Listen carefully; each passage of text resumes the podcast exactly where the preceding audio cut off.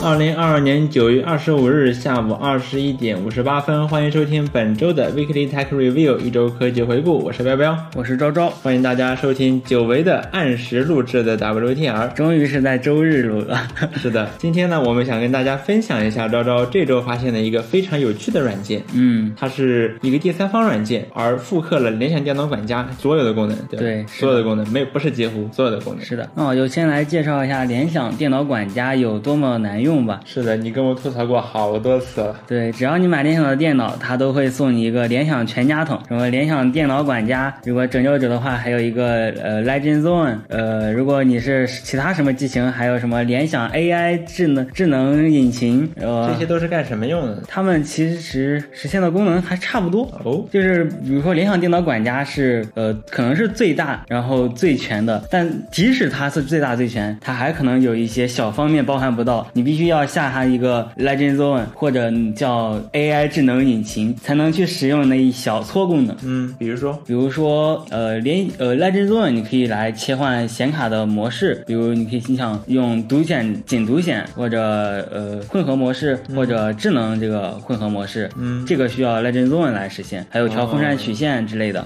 电电脑管家做不到。然后呃，那个 AI 智能引擎它应该是给哪种高端的商务本用的？嗯，它可以实现一些很神奇的功能，比如说触控板右滑返回，哦，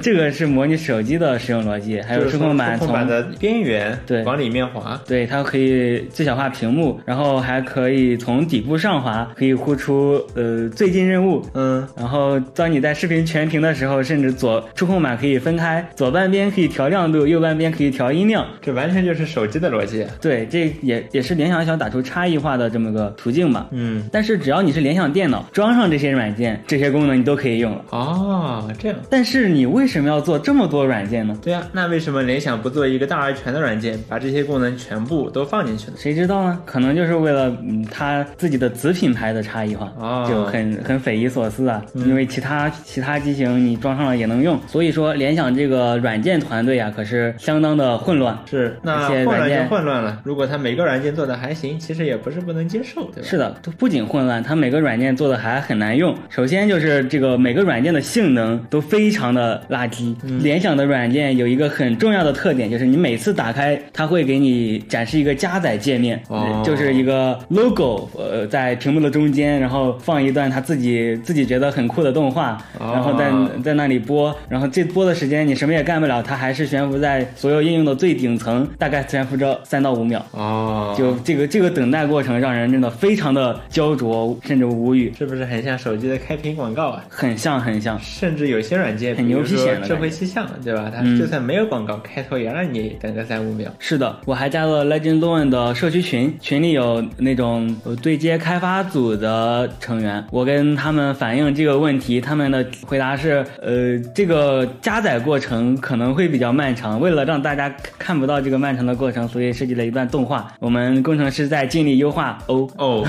但是这谁信啊？就一些很简单的功能，为什么要等待这么久？于是就有民间大神跳出来说：“我自己搞一个。”对我们我这周在 GitHub 上找到了一个第三方的呃联想拯救者工具，就是 Legend Zone Toolkit。嗯，这个软件实现了联想电脑管家，包括 Legend Zone 的全部功能，全部功呃，能。几乎全部功能吧。嗯，嗯，比如说刚刚提到的，呃，电源模式的电源模式的切换，就 Fn 加 Q，还有呃刷新率的切换，还有 GPU 模式的切换，都可以在这个软件里实现。嗯，而且这个软件非常的轻量，它占用内存大概只有几十兆，然后唤醒速度也非常快，几乎就是呃，真的就是秒唤醒。它甚至把联想，它甚至可以把联想的自带那个 Hotkey 软件给替换掉，就是你本来按 Fn 加那个联想有一个星星键，按那个星星键本来是呼出联想 Hotkey 的，然后它把它改成了唤醒它自己，哦，几乎就是你按下去这个组合键之后，软件界面马上弹出来。对，不会让你等个三五秒的那很炫酷的动画。对，非常的高效，包括你切换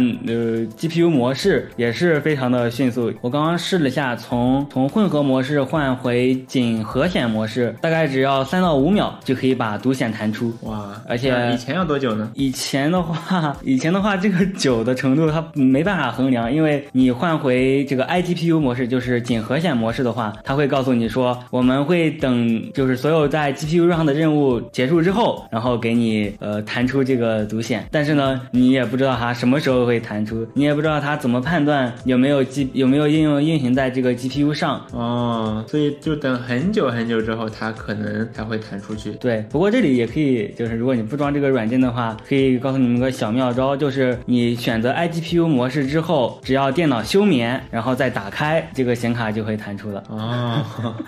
所以这个途径还是很麻烦的。是的，于是装好这个软件后，我就把联想全家桶给卸载掉了。哇哦，其实卸载联想全家桶这个过程也是相当之困难。然后最近正好我也在 B 站上看到了一个呃 UP 主来讲联想电脑拯救者电脑内存泄漏的问题，然后绝大部分原因就是这个联想电脑管家造成的。哦，这东西所以罪大恶极。是啊，所以这个 UP 主提供了一个卸载联想全家桶的方法，于是我就跟着做了。但当然，联想电脑管家也不是全是缺点，它有一个功能我还是挺喜欢的，就是你可以自定义开机的位置。哦，然后我我自己可以设计一个开机位置，然后就很有个性。的确非常有然后个，性但是你把电脑电脑管家卸掉之后就没办法了，只能开机看到一个联想的标志了。哦这个软件还有一些小问题，就是它现在对中国区的机型支持的不是很好。因为作者他也说了，我自己只有一台呃联想的电脑，所以它只是只能够从自己的电脑上测试。依靠 GitHub 社区的力量，其他人就通过提交 issue 来帮助作者验证某个联想机器是否能够正常运行。哦，老张张你自己，我看你刚才好像是有在提交这个艺术。是的，因为如果你不提交的话，它会显示，呃，这是一台未验证的设备。未验证的话会怎么样呢？你每次打开之后就会出现一个提示，然后还需要等五秒才能继续，所以就需要自己去呃提交自己的机型，然后让作者看一，你告诉作者你的机器是否运行完好，然后作者就会把你这个机型添加到名单里了。其实这个项目我看一下，呃，这个 star 好像也不是很多，我我说怎么找不到我这个机器呢？这是最新的中国区的这个 Y 9 0 0 P 了。嗯，居然没有在支持列表里面，嗯所以我就自己去提交了艺术，让作者来支持这个我这台机器吧。哦，然后这个东西我也在联想的呃一个社群里面分享了一下，我我我真的觉得这个东西应该给各个消费者。对所有的电脑非常的好用所有的联想用户都应该知道这个软件，是的，摆脱联想的垃圾软 件。对我现在甚至还有一种想法，就是把它呃做一个汉化版。 确实，确实，嗯可以做一个。当然还有一点小问题是用不了的，比如说 Fn 加 R 键，它是切换刷新率的。当然，这个功能只在联想其他的一些轻薄本或商务本上支持，嗯，在拯救者机器上，就呃，本一来贯是不支持的。哦，本来就不支持。是的，呃，但是这个呃 LLT 软件就是 Lenovo Legion Toolkit，它是支持这个 FN 加 R 切换刷新率的。我也在这个提艺术的时候说了这一点。我本来也本来也不想为难作者，就是就说我这个机器其实本来就不支持。是啊，但是作者还是好心回了我说，你按一下这个 F N F F N 加 R 键，然后把抓下 log 让我看一下。嗯 然后我没我也自己去看了一下 log，没想到这个软件真的识别出来了。哇哦，但按照我们的理解，这种 Fn 键加其他键的组合键，一般都是出厂的时候这个已经定死了的。对，写到固件里面，是的，没想到这个居然还有如此大的开发空间。没错。这这如果这个功能能用的话，岂不是呃键盘上又多了很多可以用的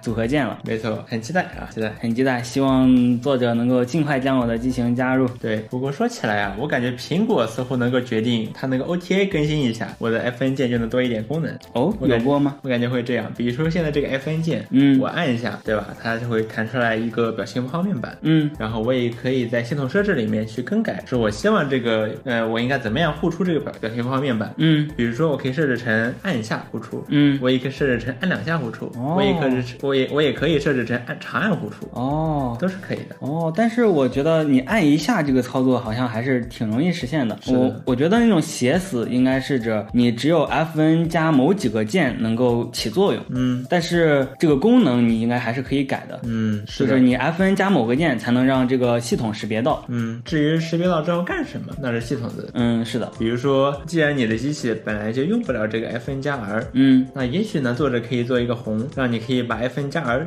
映射到一个别的什么操作对上去，，是的，那还挺舒服的，对吧？。对。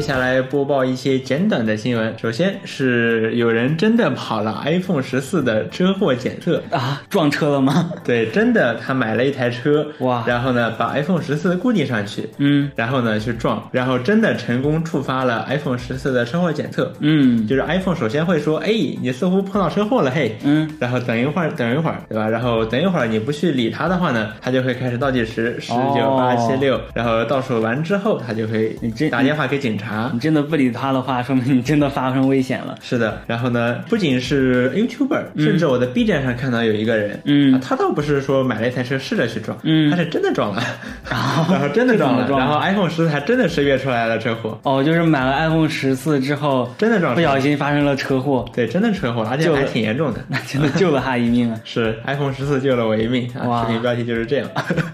不过呢，这个东西啊，它检测也不是十全十美。事实上呢，我看到就有人啊，他骑着一辆摩托车，嗯，对吧？他，你知道摩托车你也可以用手机支架把 iPhone 十四固定到上面，对，对吧？然后摩托车呢，你要是不小心摔倒了，那其实后果比汽车撞上其实可能还要更严重一点。对，对吧，摩托车的安全人防护措施很少。对。对，然后呢，那个人呢，他就把手机固定在摩托车上，嗯然后呢，开着开着呢，呃，碰到了一个坎，啊然后这坎一震呢，他倒没有摔，嗯但是呢，手机支架松了，然后手机飞出去了。嗯然后 iPhone 十四呢就触发了车祸检测，然后呢他就觉得，哎，你是不是车祸了？嗯然后十九八七 六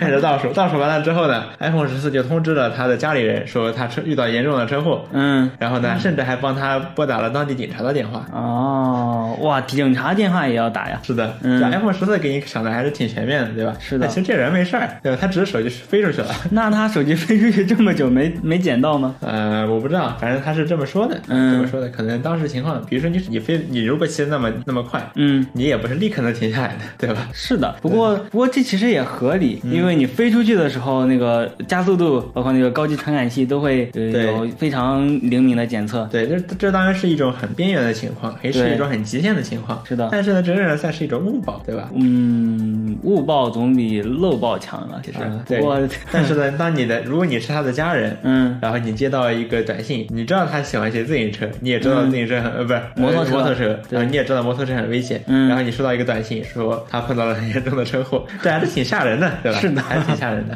啊！不知道苹果，我不知道苹果能不能解决这个问题，我觉得还挺难的。嗯，呃，在以后呢，我们也可以去观察一下，说这个 iPhone 十四车祸检测它误报的几率到底高不高？哦，我估计半年或一年就会有统计机构来统计这个事情了。是的，然后本周呢还有一件事儿啊，就是英伟达发布了四零系的显卡，嗯然后呢新啊显卡嗯吹的吹的是很好啊，对吧？四零系的四零系的显卡，四零九零相比三零九零性能直接翻倍，嗯，直接翻倍。而且是二到三倍哦。是， 呃，就是传统图形性能是翻倍，嗯然后呢，如果你开 DLSS 三点零，嗯那么呢，呃，光追性能可以直接翻四倍，哇三倍到四倍，呃，比如说二零七七，原本如果你只能跑到二十几帧，嗯，那你开了 DLSS 三点零之后，你可以跑到一百帧，哇，这个提升幅度还是很明显。对，不过呢，如果我是波兰蠢驴啊，我也不知道该哭还是该笑。嗯哼，就是我这，你说这提升帧率吧是好事儿，但是呢，你说我这游戏本来只能跑二十几帧，嗯，这好像也不是一件很光彩的事情，啊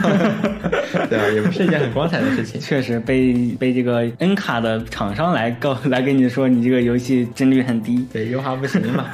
甚至呢，这个 E DLSS 三点零有一点啊，还是很吸引我的，就是它对一些 CPU 呃瓶颈的游戏，比如说臭名昭著的 CPU 瓶颈游戏《微软模拟飞行二零二零》。嗯，它的其实都在此之前一直是众生平等三十帧，对吧？对但是呢，DLSS 三点零呢，它也能针对这种呃这种 CPU 对的吃吃 CPU 的 CPU 的戏，游戏也能大幅度提升它的性能，嗯可以提升到六十帧，哇对吧？这个还是这提是升怎很么明显办到的的因为 DLSS 三点零它的实现原理啊，和嗯之前的 DLSS 一和二都有所不同。嗯 DLSS 一和二呢，它的原理其实是呃让 GPU 去渲染一个比较低分辨率的游戏画面，嗯然后用 AI 超采样技术去给它呃提升到一个更高的分辨率。嗯事实上，比如说你渲染一个 720P 的画面，嗯然后呢给你超采样到 16K，嗯然后呢再给你降采样回 1080P，啊，嗯，当然可能不可能不是一零八零 P 有点少，可能比这样才要回二 K，嗯这样就会有一个很干净，然后帧率也比较高的画面。哦而 DLSS 三呢，它是可以预测新的游戏画面，哇就它不会，它不是说等 GPU 先渲染出来一帧，是的它直接预测新的哦啊嗯然后这样一来呢，哪怕像 CPU 瓶颈游戏，你 CPU 算不过关，那没关系，我照样可以预测新的一 帧，对吧？对我我先想象，然后你再说我想的对不对。是的，这样的就是有点像是那个你 M M Pad 嗯就是 M P、M P 四编码的时候那个 I frame 和 P frame 哦吼对吧？你关键帧和中间的差值帧，嗯有点像那种结构。哦就 G P U 渲染的是这个 I frame，然后呢，这个 I I 模型它推算的是中间的 P frame，哎，有点像是这样。嗯啊，当然我这个例子可能举得不是很恰当，大家可能不太知道 I frame 和 P frame 是什么。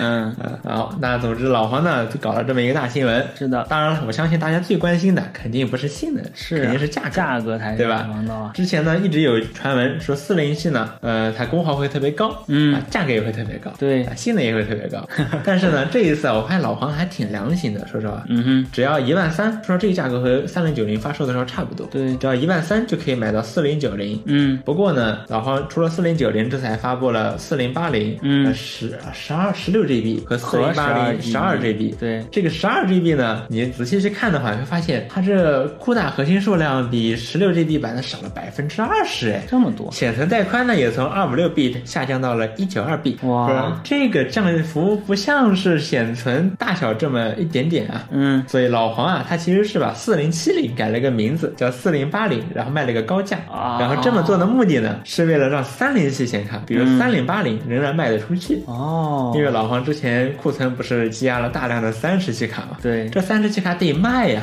对吧？你说你出一个四零七零，嗯卖的很便宜，嗯性能还很强，对吧？那你卖三零八三零零怎么卖卡呢？怎么卖呢？对吧？怎么卖呢？所以他搞了这么一出，嗯，而且这次也是三零系卡同期发售，是的他把所有三零系呃三零，比如说三零六零，嗯定成了这个入门级显卡，是的现在在售就三零到三零六零到四零九零这么一系列产品，挺神奇的。这么看来嗯呢，四零系卡短时间之内应该是不会出这种比较低端的中低端卡的。对，得让三菱系去消化一 下，不要等那些冤哪些冤大头去买掉它哎啊。 不过老黄这一次啊，有一点就是之前功耗方面呢，呃，大家之前一直不是说功耗特别高嘛，嗯对吧？六百瓦、对嗯六百瓦、八百瓦，但是呢，老黄这一次啊就很硬气，嗯哼对吧？换了台积电四纳米工艺就是不一样，之前用的嗯三星八纳米，这次直接换到台积电四纳米。哇，哦老黄说这能耗比啊直接翻两倍嗯，啊，这个我那达还是可以信他的。那达到现在的性能和之前功耗应该差不多，是的，嗯，呃，而且更何况性能还强这么多呢，对吧？啊、这就不然不禁让人愈发期待起 AMD 的下一代显卡。嗯，啊，N 卡这么强势，A 卡是不是也应该拿出点诚 意呢？啊，确对吧实，毕竟这个 RDNA 二刚和三零系显卡打得有来有回。对吧嗯，哦，说起三零系卡，呃，老，呃，那说起 A 卡，嗯啊，A 卡也搞了一个骚操作，就是 AMD 出了一个表格儿，嗯这个表格上呢，它列出了从 AMD 目前最高端的六九五零 XT 到比较低端的，比如说六六零 XT，嗯，它们的价格以及呃档次相当的 N 卡。这是干什么的？然后呢，比如说，呃，我们都是，比如卖这个价格，嗯然后我性能呢比你强百分之二十，嗯，啊 这相当于是错位对比嘛，是， 但价格一样，对吧嗯价格嗯一样，所对以的出了这么张表格挺损 的，啊，其实 A 卡呢，除了 AMD，除了显卡，显卡的这两这段时间好像没什么动静，嗯这两天比较有动静的呢是 CPU，对 Ryzen 七千系的 CPU，这两天呢事情还是挺多的啊，应该它是在二二十六号的时候，每二十六号的时候会发售，哦在那之前呢也会有评测视频出来，嗯然后目前呢，AMD 特别啊让一群超频的人，嗯去抄了一下七千系的 CPU，嗯哼，然后这些人直接啊在比如说 Cinebench 多核，嗯对吧？包括什么七 D 压缩解压缩测试里面，把七千让七千锐龙夺冠了，哦吼打败了之前所有的这些处理器。哇，这个厉害，对，那你可能会想，这没什么了不起的，新一代架构，对吧？但是你想到之前的处理器可都是液氮超频的啊，而这次没有用液氮吗？对这七千系锐龙这次超频的只用了普通的水冷，哇，这也太刚了。对，这说明什么呢？AMD 想说明我们的能耗比很优秀，对吧？是的 啊，然后呢，那 Intel 也不甘示弱，嗯因为十三代酷睿已经也会是在本也是月在二十本九月号的时候发布，也就比 AMD 晚个几天而已。就是这周了，下周了对。所以十三代酷睿呢也是不甘下风啊，对他也拿下了几个第一，对吧哦所以这到时候我们可以等等看， 这俩到底谁是第一，对吧？谁是真正的第一？ I'm making a note here. Huge success. We do what we must because we can. For the good of all of us except the ones who are dead. 接下来我们来聊聊 Windows Windows 本周发布了 22H2 的正式版。正式版更新，终于来了。这其实测试版已经测了挺久了。对我们其实一直在用这个 beta 版，它这些新特性已经是在呃用的很多了，而且、呃我们用的很不完善。现在正式版发布也很不完善，就比如说像那种文件管理器的标签页，然后呃任务栏那个托盘区的圆角啊，它终于不会再变回直角了。哦，呃，还有什么任务栏溢出，嗯然后全新的那个小组件就可以显示实时信息的那种，然哦，后还有那个呃，选择默认启动应用的时候，那个面板变成了云母特云母效果的那种。对，但是更微软统一做了的一这点，几个呢，啊，做了是做了，啊嗯但是做的都不是很尽如人意。就比如只是一个说好文件看的管外理器壳的多标签页，嗯对吧？它现在好像还是不能把突出标签页来新建一个窗口，是的，也不能把两个标签页，呃，还有标签页的窗口给合并到一起。是的，更不用奢望你拖一个文件夹到那个导航栏上，然后再给你新建一个窗口了。是的这些功这些直觉的功能都没有。都没有啊，任务栏也是，任务栏呢右下角这些图标的间距啊，仍然、啊很不均匀。嗯，是的。哦，说到任务栏，现在也可以把文件拖到呃拖到任务栏，然后打在应用里打开了。这个功能终于终于也回归了。终于也回归了，嗯啊，小组件你说你更新了，嗯但是仍然没有开放 API 给第三方开发者去做适配，是的这个东西目前仍然是一个仍然是个广告位配置推广器，对吧？仍然是一个广告位，对，除了放出这次的正式版，微软还推出了一款全新的官方 HDR 校准软件，叫 Windows HDR Calibrate。这个软件你可以直接在那个微软商店里面搜到。嗯，它能够实现什么效果呢？就是你在开启 HDR 的时候，你的屏幕颜色不会呃有异常，或者说有很奇怪的现象。比如说以前 Windows 打开 HDR 那个选项的时候，你看非 HDR 的内容，比如说桌面、浏览器，就这些普通的页面，它可能会发灰，或者是那种亮的特别厉害，然后会有一些过曝的感觉。嗯，但现在你可以用这个软件来校正你的显示器的显示效果。一个比较明显的例子就是，你用网页去看一个 HDR 视频，屏幕上只有视频窗口那一块儿会显得特别亮，然后色彩会非特别鲜艳，其他地方就显示很正常了。哦，原来是这样啊、m a c OS 早就有了呀。 嗯， 好，那我们讲下一条新闻，USD USB 联盟终于意识到他们的命名规则的 SB 之处 了，决定简化他们的命名方式。对，怎么简化呢？以前啊，他们是命名，比如说 USB 三、USB 嗯三点一、USB 三点二、三点二正二、嗯三点二正二乘二，对吧、啊 u s b 四最近刚搞了一个 USB 四，你说是不是约该 USB 正二呢？不是，是 USB 四 Second Edition 对吧？啊，我已经晕了。已经晕了，大家大家都很晕，所以 USB 联盟呢，他们决定啊，以后就不用这些东西了，嗯不用这些版本号，而是改用呃他们的速度和接口的速度和接口支持的充电功率。对比如说你接口支持四十 G 比特的呃的速数据传输速率，对然后你支持一百瓦的充电，嗯那这两个东西呢就会在标志的旁边给标出来，嗯，这样一来呢就会比较的简明啊。非常的清楚。对，事实上呢，早在他这么做之前啊，呃，科技圈呢就已经在这么称呼了，嗯因为大家实在搞不明白 USB USB 联盟到底把这个标准叫什么名字，哦所以大家都就都已经在说 USB，比如十 G 比特、嗯 USB 二十 G 比特这样。嗯，这很好啊。对，它实际上只是把一个已经很多人在用的一个事情给标准化了，对这么个事儿。然后下一条新闻是，这周我们发现了一些老 iPad 上的游戏，或者说 iOS 上的游戏，其实还挺好玩的，对就不比现在游戏差多少。是的，这个这个是嗯初衷是我看到了一个视频，就是你拿手机可以模拟枪或者手榴弹，对，而且非常拟真呀、对，然后让我一瞬间就让我想起了当年我在我爸的 iPhone 四上嗯玩的这个模拟枪械的游戏。嗯，哇，当初于于是呢，我又想到了 iPhone 四上有那么多好玩的游戏。对呀、对啊，切水果，嗯呃然后比如愤怒的小鸟，对除了然后地铁跑酷地铁跑酷，对吧？然后神庙逃亡，嗯对吧？当然还有滑雪大冒险，